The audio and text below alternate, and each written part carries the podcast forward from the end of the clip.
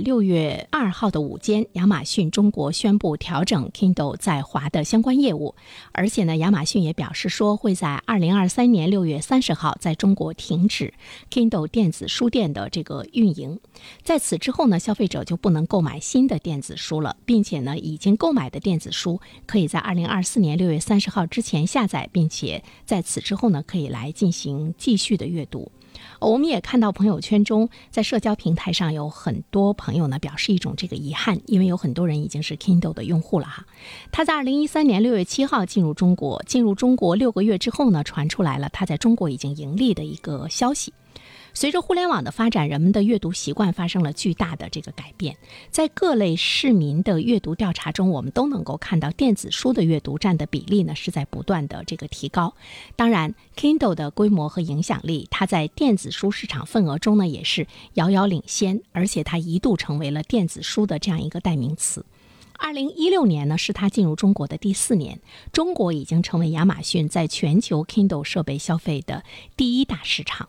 不过呢，我们看到近两年来，Kindle 的声势呢是渐小，它在中国呢不再流行。当然，主要是来自于竞争对手的一个崛起，因为在阅读器方面，我们有了太多太多的这样的一个这个选择啊。那么在实体书方面的话呢，我们也看到有一些平台，二手书交易平台开始出现，通过对二手书的翻新，让呢认购书的成本呢下降，也部分分流了呢爱读书的这样的一个消费者。所以呢，亚马逊公司宣布关闭中国区电子书的业务呢，其实呃是一种非常正常的一个状况。那么，如何根据市场能够调整它的产品和服务，恐怕呢也给更多的这个阅读器的这方面的这个行业提出来了呢呃一些这个警示。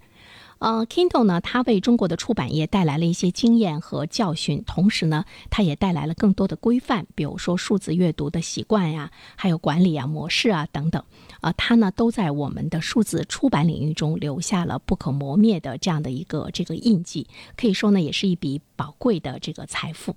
所以呢，Kindle 今天退出中国市场，它或许呢是在提醒数字出版人，时时的要注意市场的变化，及时呢要调整了市场的这个。策略啊，我们也注意到，现实生活中有很多的朋友已经很少用 Kindle 了，因为手机总是不离手嘛。如果能用手机做的，可能我们就不会再去想起拿起另外的一个这个设备了。